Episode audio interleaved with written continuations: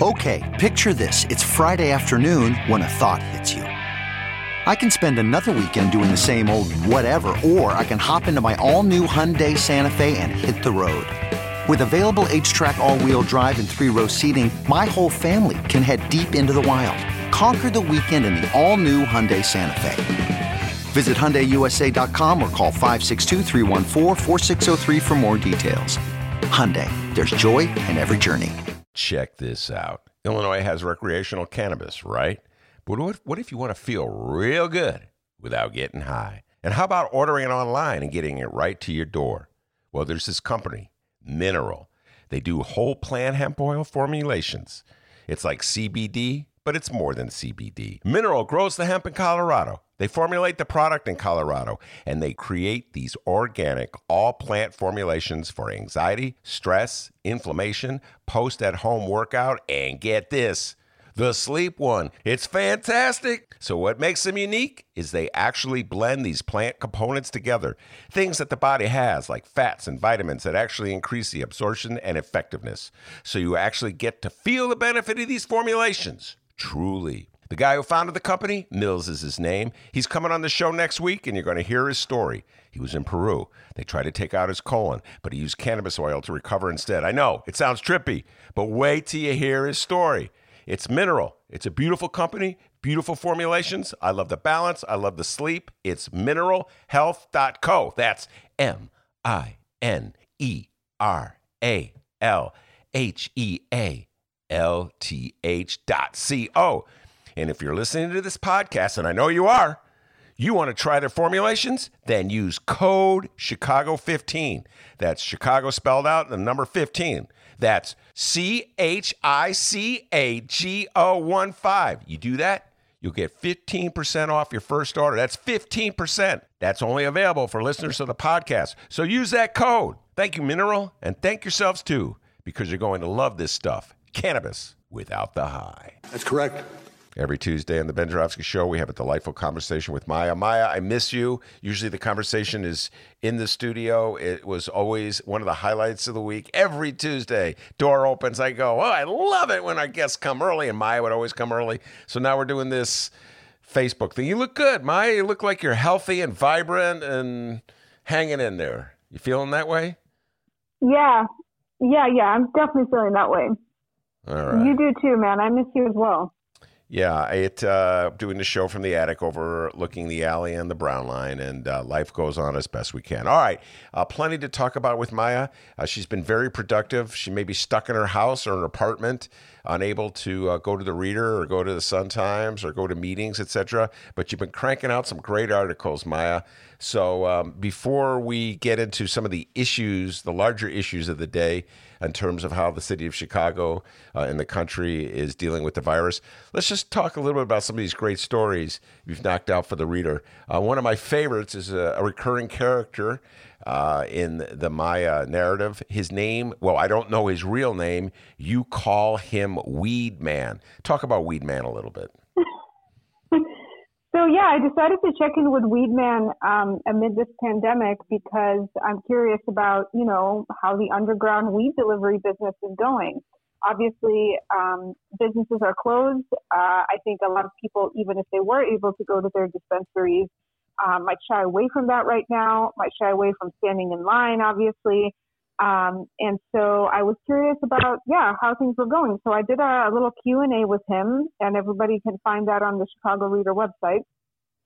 Uh, uh, you might remember Weedman from my story last December, uh, which was more of a long profile of him. But so, yeah, I just asked him a few questions, and uh, basically he's still out there delivering. Um, he has also instituted some safety protocols for himself and his and his crew because um, he's got a, a few people that work with him as well they don't go into people's apartments anymore, um, which sort of used to be his one of his kind of signature um, things that he did. He liked to go and actually spend some time with his customers and chat and give them a chance to browse through the products that he has, um, you know, while kind of just being in a more relaxing atmosphere. Now he's asking people to um, meet him downstairs in his vehicle and uh, I asked him, you know, I was a little surprised about that because I asked him, you know, is, what, is he not worried about getting caught uh, more easily that way? And he doesn't seem worried. I mean, Weedman doesn't seem worried ever about much of anything. So that's just kind of the that's the kind of a fundamental feature of Weedman. Uh, I don't I don't know why that might be, but uh, so he's not too worried. He said that you know there's so much delivery going on all around that he sort of feels like he blends in. And anyway, he feels like cops right now are probably trying to avoid contact just as much as anyone else. Um, there's been a bunch of COVID 19 cases in the Chicago Police Department, so um, I think he's probably right about that. And anyway, they've probably got more important things to deal with than catching a weed delivery guy. Um, so yeah, so his products, he says he sanitizes everything and uh, he uses gloves and wears a mask. He wears and, a mask. Yeah. Um, apparently, people really stocked up uh, before the uh, the shelter-in-place order went into effect. So um, so yeah, he, um, he, he's, uh, but he, yeah, he's out there. He had a uh, you had a funny bit in the in the interview where he compared uh, his product, the stocking up on his product, to the stocking up of toilet paper. Uh, two necessities. Yeah. Which, by the way, the whole toilet paper thing, we're going to get into that later because Maya was interviewed uh, yeah. by someone from the Nation. But the whole obsession about stocking up with toilet paper caught me off guard. I have to tell you, Maya. I I just wasn't ready for people to have that particular paranoia. I don't. It's kind of weird. I. Yeah.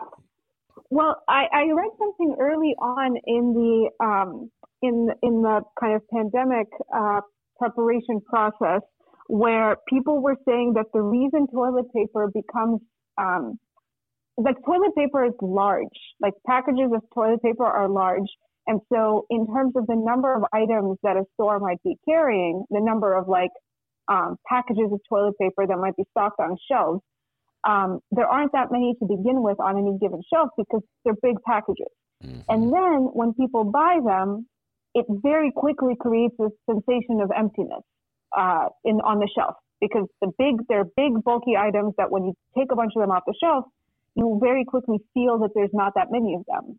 For you know, it's like imagine a um, a bin of pencils or pens at at Target or Walmart or whatever, and people will take a lot of those before you start to feel like it's getting empty.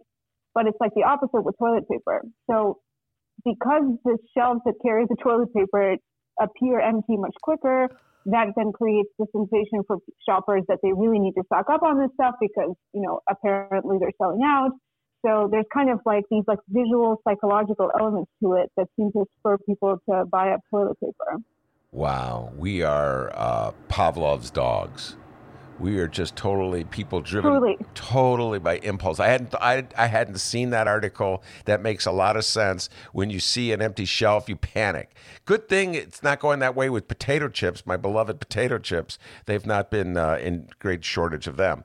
Uh, but yeah, yeah, that that explains the toilet paper phenomenon, which really did catch me off guard.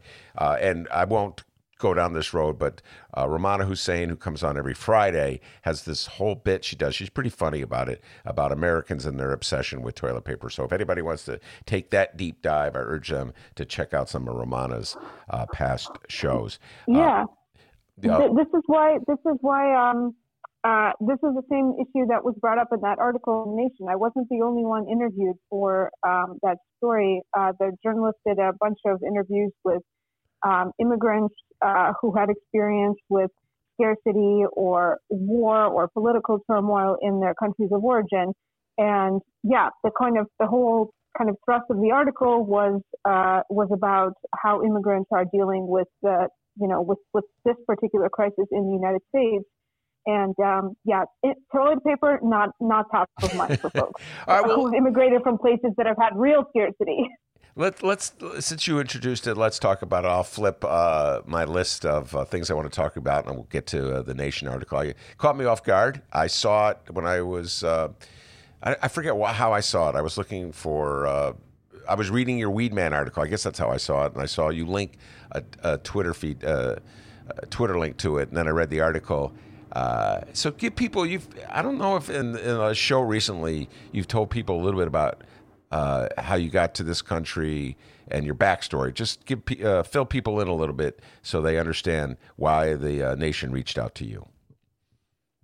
Yeah, so I'm uh, I'm from Russia originally, and I came to the United States in 1997. Um, and uh, so I like lived in Russia with my family through most of the 90s and the period of time that you know really there was uh, the collapse of the Soviet Union and this kind of very slow, cumbersome process of creating a new state, basically, creating, you know, there was a lot of political turmoil. Um, I mean, it was a period of all kinds of chaos, um, and in some ways good, and um, kind of there was a lot of a lot more this democratic kind of activity, freer elections, um, you know, a general opening up of of this uh, formerly kind of, you know, closed society that had had a, a very kind of regimented and and um, kind of dictatorial political system. But um,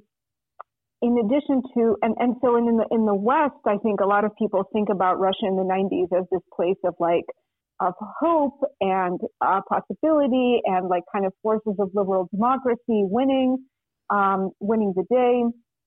But uh, for a lot of people day to day, there was also, especially in the early 90s, like very intense experiences of scarcity because you have you had a country where you know things like con- consumer goods and groceries were all provided by state-run enterprises, which all kind of fell apart. The state fell apart in a matter of um, just a few months, and uh, essentially, like scarcity was really intense. So you would go into a grocery store, and you know, here in the United States, the situation now is that you might go to a grocery store and not find the one or two things that you're looking for. Whereas in the Soviet Union in the early 90s, the situation was the inverse. It's like you go to the grocery store and there's like one thing available. And if you want to buy something, it's that one thing. And it was often, I mean, in my family, um, like the the lore around this is like, well, there were like periods of time where all you could find at the grocery store were geese so like if you wanted to eat something that you bought at the grocery store, the only option was geese. And then, um, you know, other times it was like cow udders. Like that was like a thing that was like legendary in my family. And part of the reason was because my grandmother, who grew up in a village and went through World War II, all of my grandparents went through World War II and experienced scarcity and and and uh, and uh, severe food insecurity. Um, as a result of the war. So then when the 90s rolled around, they, their sort of like wartime uh, skills and, and, and kind of mentality really kicked in and they were able to kind of hustle and, and figure their way ar- around the, the sort of instability of the early 90s because of their wartime experiences. But, um, but yeah, so, uh, my grandmother who, who had prodigious cooking talents and was raised in this kind of rural environment, she knew how to cook the geese. She knew how to cook the cow udders. She knew how to do anything with any kind of meat. So like my family was like usually fine because my grandmother had all these skills. But a lot of other people, especially people who came from like generations of city dwellers, you know, who had no idea what to do with cow udders, um, had had a much harder time when there was really extreme scarcity in that post-Soviet period. So, yeah, I feel like having been raised by these grandparents who were survivors of the war and had this kind of constant scarcity mentality. And having gone through that um, scarcity uh, in the early part of my life, I feel like in a way, this environment we're in now, like I was sort of always prepped for this. Like, like I was sort of from my earliest childhood memories revolve around dealing with this kind of environment with like limitations and scarcity. What are some of the uh, recommendations or uh, that you had in the Nation article? I'm trying to think of it offhand uh, some of the advice you gave about how you created what was it uh, sanitizers from soap? Am i getting yours right? Am i mixing you oh, up? Oh yeah. Go ahead. Yeah. No there was I, I, had said that people that that um, the thing that my point was that people who uh, immigrants who have gone through this kind of these kinds of crises elsewhere in the world tend to always be stocked on like raw materials that you would need to make a lot of different things. So rather than hand sanitizer, people are focused on have making sure they have alcohol as high percentage of alcohol as possible, you know, in terms of rubbing alcohol at the house. Because if you have that, then you can combine that with, um, like I've seen recipes online for like hand sanitizer made with rubbing alcohol and aloe vera gel Um, people also do a more basic one with hand sanitizer and glycerin. Glycerin is not like a super widely, you know, used or maybe not even widely available in the pharmacies, but you can order it online, and that's like a basic pharmacy thing that like if you have that and the and the rubbing alcohol, you you'll be set because all hand sanitizer really is is rubbing alcohol, and the reason that there's other stuff in it is so that it doesn't burn your hands too much. So you need some kind of softener, and either glycerin, which makes yeah, which is like soft, or or aloe vera gel will help with that. So, and as far as toilet paper, you know, like I just remember as a kid, like there were periods of time where there was no toilet paper, and to this day, like toilet paper quality in Russia is like way, it's like nothing like it is here. Like people, like people have like not nice toilet paper, and sometimes um, toilet paper is hard to find, but you always know that if you have newspaper, you'll be fine. newspaper, newsprint, yeah newsprint paper is like actually quite tough in its raw format. And after all of the layers of ink and stuff are applied to it, it becomes sort of uh, thicker. But if you just take some newspaper and kind of smush it around in your hands a little bit, your hands will get dirty, but you'll have something soft enough to cover your needs.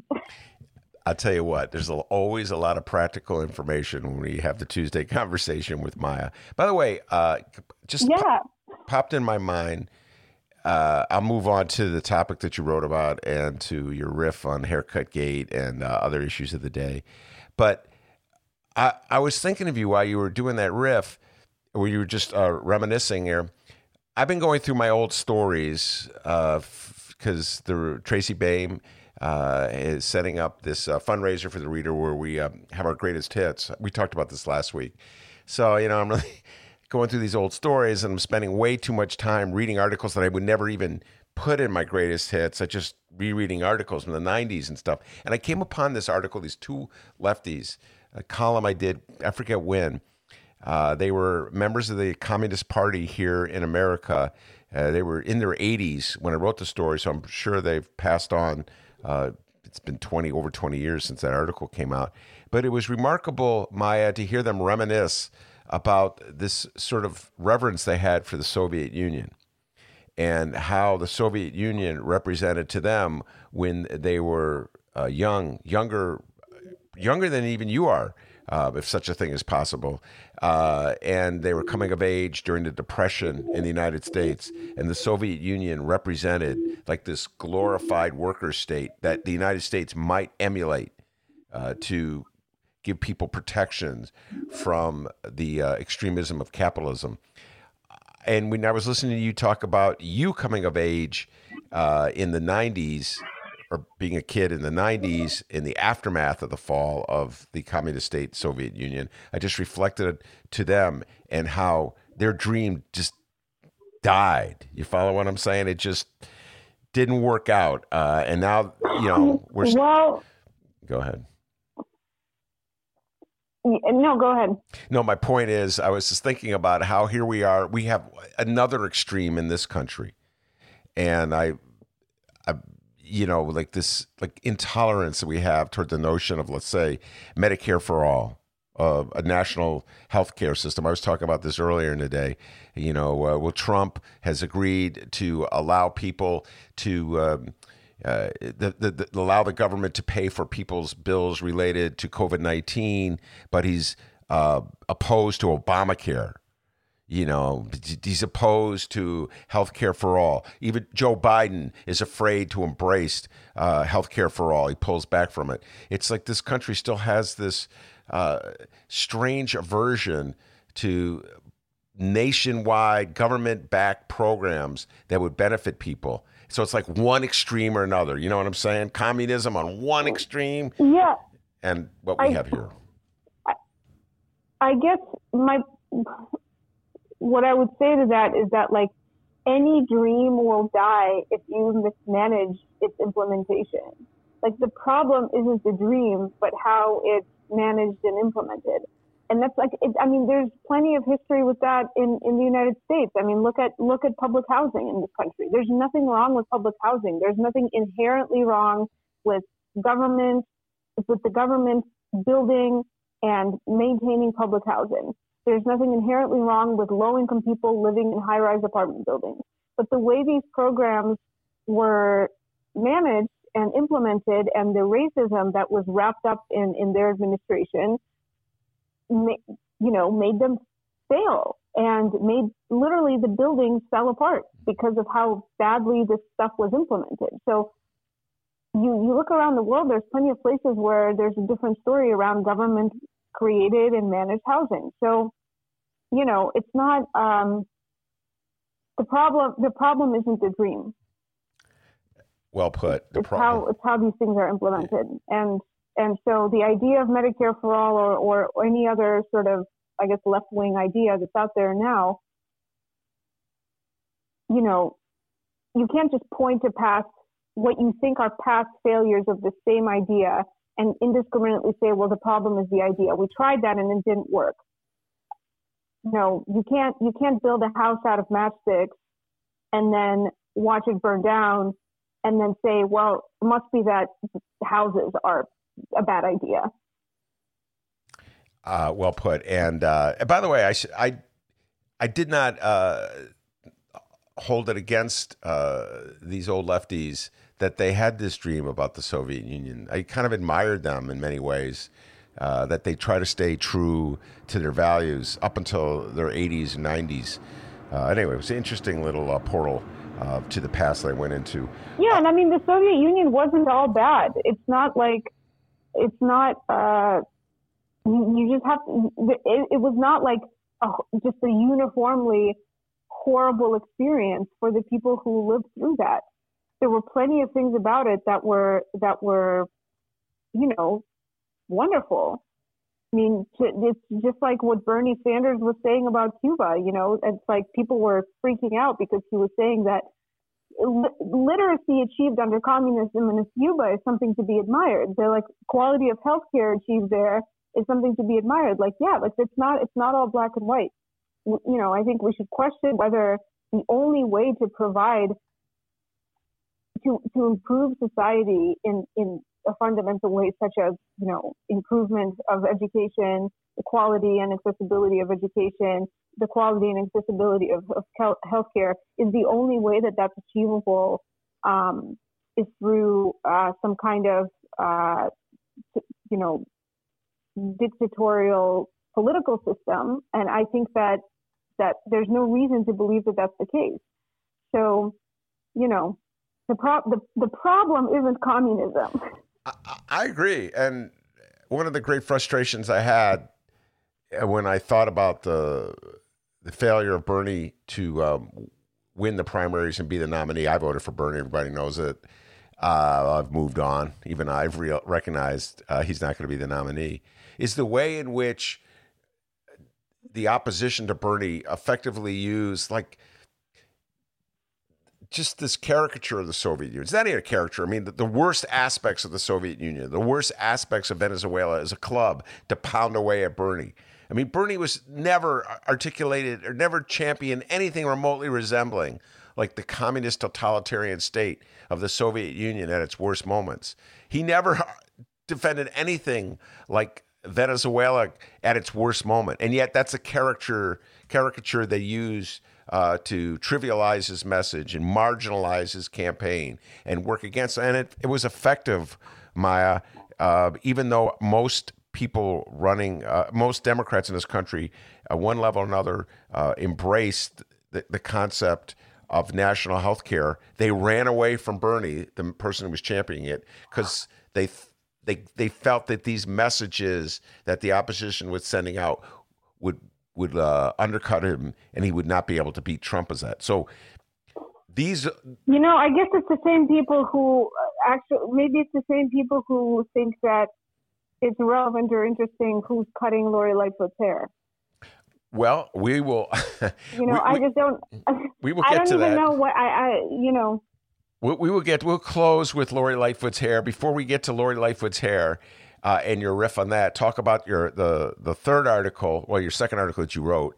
Uh, you were listened in on a conversations of landlords, and this is relevant because last time you were on the show, you were talking about renters' rights uh, in the, this moment of of the pandemic when people don't have jobs or may not be able to pay their rent. What are some things you learned by listening? Well, tell folks a little bit about the circumstances surrounding this article that ran. I think it was a couple days ago. Yeah. So a few last week, uh, somebody sent me a recording of a Zoom call between that was convened by some kind of um, smaller landlords or an association of smaller landlords around town who are pretty active with kind of representing the interests of small and, and maybe maybe mid-sized landlords as well, not not necessarily big corporate interests. So a couple of these groups, the Neighborhood Builders Association or Neighborhood Building Owners Association and the South Side Community Investors um, Association, hosted this call over Zoom and there were about 150 people on the call. There were lobbyists there from groups like the Realtors Association and the Chicago Association, um, the uh, Chicagoland Apartment Association as well. Those groups tend to represent much bigger, much bigger uh, interests uh, and kind of bigger corporate concerns as well. Former Alderman Joe Moore, remember Joe Moore? Yeah, he was, was on this call. Yeah, um, what was that all about? I don't know. I should have called him since I still have his cell phone number. So, uh, but that it didn't. You know, I was I was just reporting on what was discussed on the call. I wasn't about. You know, I wasn't interested in kind of picking on the specific people who were involved. But the call happened on March 26th, and essentially the landlords uh, and and the folks who were speaking during this call were just discussing how to deal with the impending loss of rent uh, due to the pandemic because so many people had lost their jobs. There were talks of, you know, rent strikes popping up around town, tenants contacting landlords and asking them, you know, telling them that they weren't able to pay their April rent. And this is going to be much more of an issue come May as well because a lot of people may have still made some money, at least in the first half of March, but so many people don't have savings because they work jobs that are so low paying and the rent is so expensive that, that they're not able to save money, um, that I think we should expect much bigger news on this front and much bigger issues for, for landlords and tenants alike come, come May uh, because the shutdown is, is now extended to the end of April. But yeah, so in this conversation, it was just, um, it was interesting to hear about where people, where, where the landlord's concerns were. And, uh, one of the, obviously there's concerns about the financial hit. There are concerns about staff safety. They talked about how it was, you know, just like everyone else knows, it's now nearly impossible to get masks or gloves or kind of personal um, protective equipment or uh, disinfectants and surface cleaners. Those kinds of things are hard to find. So they're dealing with a shortage of that of those supplies. Um, yeah, and uh, the thing that sort of really caught my eye was towards the end of the call, there was a lobbyist at the um, from the Chicagoland uh, from the Chicago Realtors Association who was telling the group that you know they had to be really careful right now and now more than ever really practice compassion towards people because you know if they were too the word he used hard-handed uh, was hard-handed. If they were too hard-handed with their tenants you know, it might leak to the media. There might be a story somewhere about, you know, some jerk landlord or one or two bad apples, as he put it. And that kind of narrative out there about how landlords are behaving in this, in this, during this pandemic could then be the reason why tenant friendly legislation could be passed and, and, and efforts to create more tenant protections could gain steam. If so, so they were concerned about the optics of seeming too harsh on tenants, especially now, because they're worried about this being kind of used as a shoehorn for tenant-friendly re- legislation, such as the sort of thing Lori Lightfoot talked about a couple of months ago with her war on poverty, um, you know, announcement that included creating like just cause eviction and, or I guess as you and I discussed, like not exactly just cause eviction, but at least giving people more time to move if they're being evicted for no reason, that kind of stuff, which is opposed by the landlord lobby or uh, real estate interests. they're they're concerned that those kinds of issues will be more popular and more likely to pass with local politicians if there's stories out there of landlords being harsh on tenants, especially now. So well, I thought that was interesting. Yeah, I found that interesting as well. What an interesting little take on the, the, the sort of like the practical uh, aspects for having compassion. We don't really have to be compassionate toward the people you're renting to, but it may be in your best long term interest if you show a little compassion to people. Uh, you know, it may stave yeah, off. I mean, I don't doubt that some of these guys. Some, I don't doubt that some of these guys are, really are compassionate with their with their with their tenants, and I mean, I've heard stories here and there about landlords, even locally, you know, forgiving grants or getting people set up with uh, kind of interest repayment plans on the stuff they owe. Um, I don't doubt that plenty of landlords truly are feeling and sympathizing with their tenants, but I think that probably is concentrated on the mom and pop operators kind of end of the spectrum mm-hmm. because big, big companies, big real estate concerns like Pangea they think about all of this as a numbers game. So um, I actually just talked to somebody who's organizing tenants uh, in Pangea buildings on the south side. This person lives like in an apartment that has chronic uh, mice and and bug infestations that you know she calls Pangea out to take care of, and they spray something, and these the pests never go away.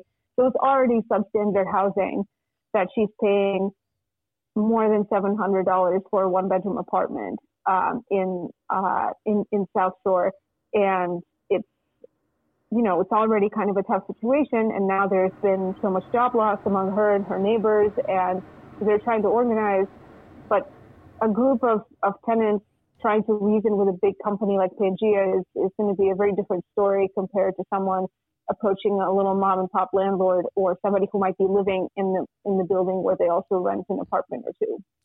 Yeah. Uh, uh, I don't know how. I mean, it's a, it will be a different world when this pandemic passes, uh, and it's hard for me to imagine completely going back to normal. But it would be really upsetting to me, and we'll leave it here before we move on to the next thing.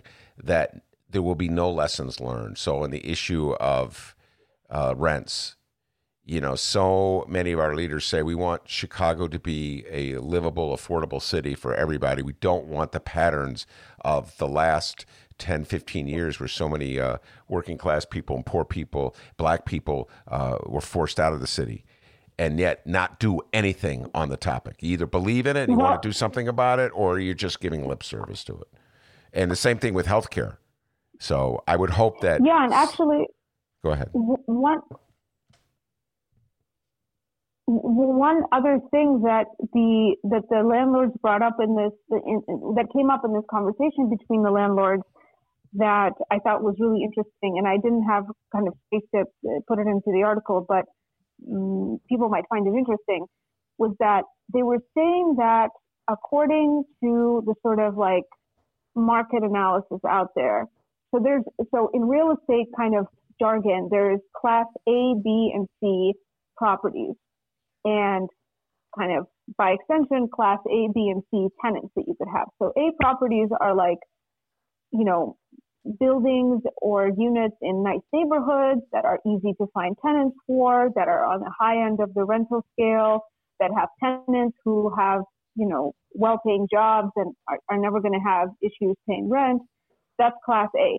Class B is like sort of a middle tier um, you know, you might buy a property that needs that that's like in a gentrifying neighborhood that's uh, quote unquote improving, or you might um, buy kind of a fixer upper property in a neighborhood that's already got mostly Class A properties. It, so the idea is that Class B properties need need some work, need some investment, but a, a, attract pretty stable tenants.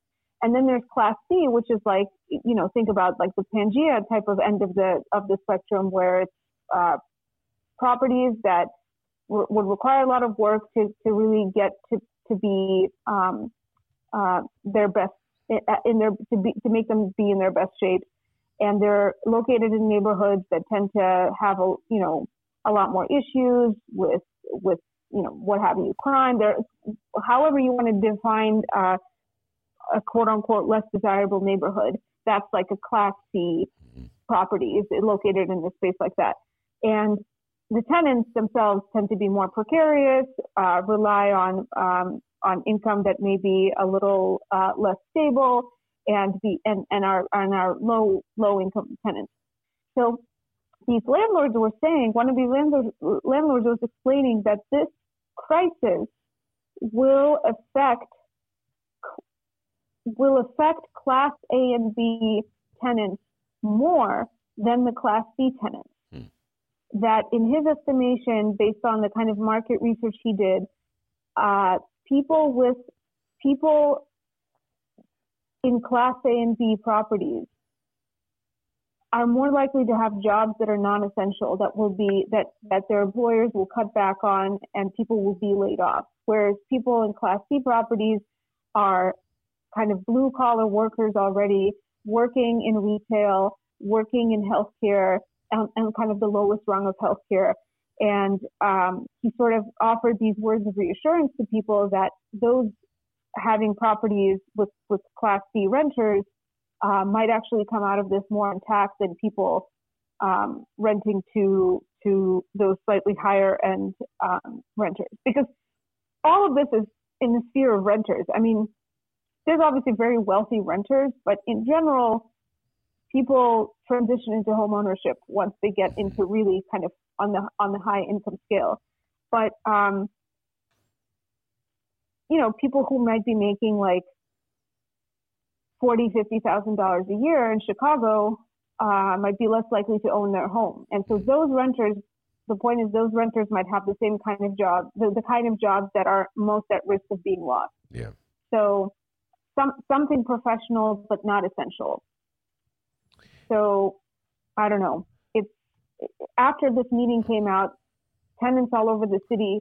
After this meeting happened, tenants all over the city started receiving notices from their landlords explaining that the rent was still due, that they're still, you know, that they're still that that times are hard for everyone. And some people got notes from their landlords saying like, Amazon and Walmart are hiring if you need a job, if you lost Mm. your job.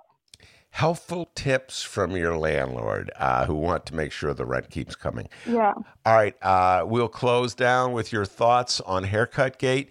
Uh, it, uh, I mentioned this in passing. I talked to Maya before we do these segments. I say, "Hey, Maya, this is what I want to talk about." And by the way, you have any thoughts on Haircut Gate? She went on this incredible riff, and I, I, I don't know if you can recreate recreate it. Uh, it was a spontaneous eruption. Haircut Gate, of course. Uh, if you haven't been following it, uh, Lori Lightfoot. Uh, uh, they were uh, had her haircut this weekend.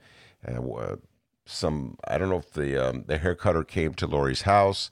It was sort of a private haircut, and the haircutter put it pictures of it on um, her Facebook page, and the word broke that um, this was as actually not social distancing. And uh, Lori was questioned about it at a press conference yesterday. Uh, and uh, you know, there's been a few articles written about it. People have been coming to Lori's uh, defense as well. Uh, your thoughts on haircut gate, Maya? I wish your listeners could see my face right now and then they'll understand all my thoughts on haircut gate without me having to say anything. I mean, I just find it so embarrassing and bleak that there are journalists in the city wasting the precious moments they have speaking face to face with these public officials on questions about this goddamn haircut. Like there are people dying in the city. There are people dying in prison and in jail. There's, as of today, there are 95 people who tested positive for COVID-19 in Stateville Penitentiary. Okay? That's like 8% of the population of Stateville.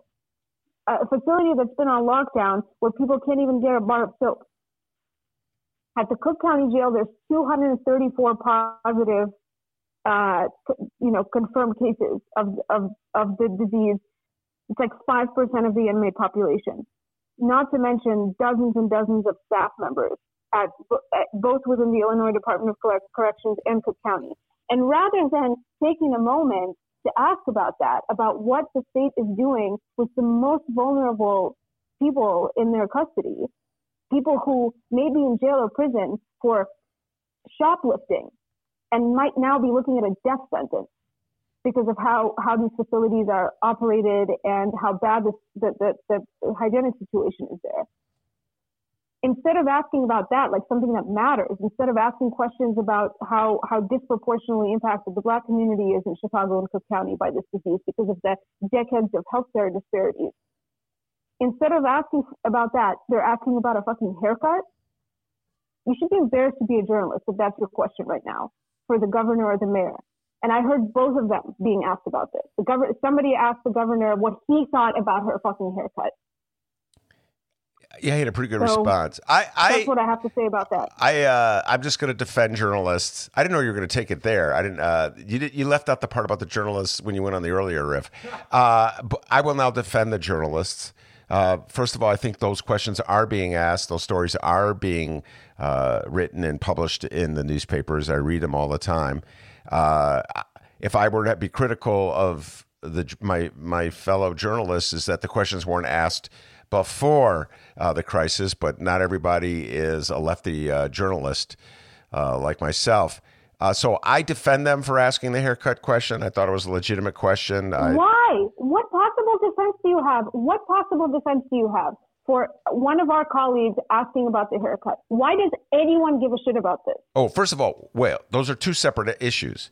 But why do people care about it as opposed to uh, why it was asked? It was asked because people care about it. People care about the mixed message. People care about, uh, to quote uh, Dennis's uh, Uncle Eldon, uh, rules for thee, but not for me. And uh, as I pointed out earlier, people would have been very critical, very critical of Donald Trump had he so blatantly violated the message. He does it all the time, and I'm critical of him all the time. So I feel as yeah, though. but no, I actually disagree with you. I think it was asked. I don't think it was asked because people care about this. I think people now, quote unquote, care about this because it was asked. Because the TV news media, especially, spun this into some kind of story. But there, this isn't a story. There is no story here. Lori Lightfoot and J.B. Pritzker and all these politicians, they are in contact with people, they're not sitting at home not talking to anybody. They are constantly in contact with people. The person who gave her a haircut was probably not the only person she's been in contact with outside of her family. They're at these press briefings every day. They're, like these are politicians. Like look at Boris Johnson. I mean, the guy's an idiot. Like the, these are people who are. There are so many actors, celebrities, politicians who've come down with this disease because they're constantly in in contact, in close proximity to other people. So like, yeah, uh, you know, I guess we could have a conversation about whether or not it's necessary for the mayor of Chicago to have a haircut right now. Why does, you know, wh- wh- why, like, what, why does she need a haircut in the first place? But it, it's honestly a waste of everybody's time. Actually, if that's what you care about right now as a person in the world, if you, that's what you really care about, your priorities are totally out of whack. Okay, we will end it now because if I came back, we would be spending more time talking about it, and it would be even more of a waste of time. So, we'll just leave it here. Yeah. I, I, uh, yeah, let's leave it. We'll leave I never it want there. to talk about this again. We will never talk about it again unless she has another haircut. if no, she has another haircut, no, I'm sorry. Maya's an absolutist. Is never talk about Lori Lightfoot's haircut again. All right, Maya. Uh, Listen, unless J.B. Pritzker and Idris Elba are giving Lori Lightfoot her haircut, I don't want to hear about it ever again. Wait, why would you? Put together, they have to be giving her the haircut together. Okay, well. Uh, That's correct. Okay, uh, Robert Mueller. All right. Uh, before you go, though, let's just do one little business. Our beloved newspaper, the Chicago Reader, has a couple of promotions going on now, and uh, let's just one more time tell folks about them. Go ahead, Maya. Yeah. So the Reader still needs all the help that it can get. We really need we really need uh, your support. We've been selling our coloring books. I think we're close to sold out of them. If you go to chicagoreader.com slash coloring book, you should be able to see some information about this. You can buy a PDF download. It features um, work from 50 local artists. And for every sale, we split the proceeds between the artists and ourselves. We've got that going on. We've also got um, our regular donation drive that's ongoing always where you can become a member or you can give a one-time donation, or you can also become a subscriber to the Reader now. basically, uh, we're offering people the opportunity to have 12 weeks of the reader delivered to their home. And this way, you know, the paper is free, but if you don't want to leave your house, you can you can pay to have it delivered.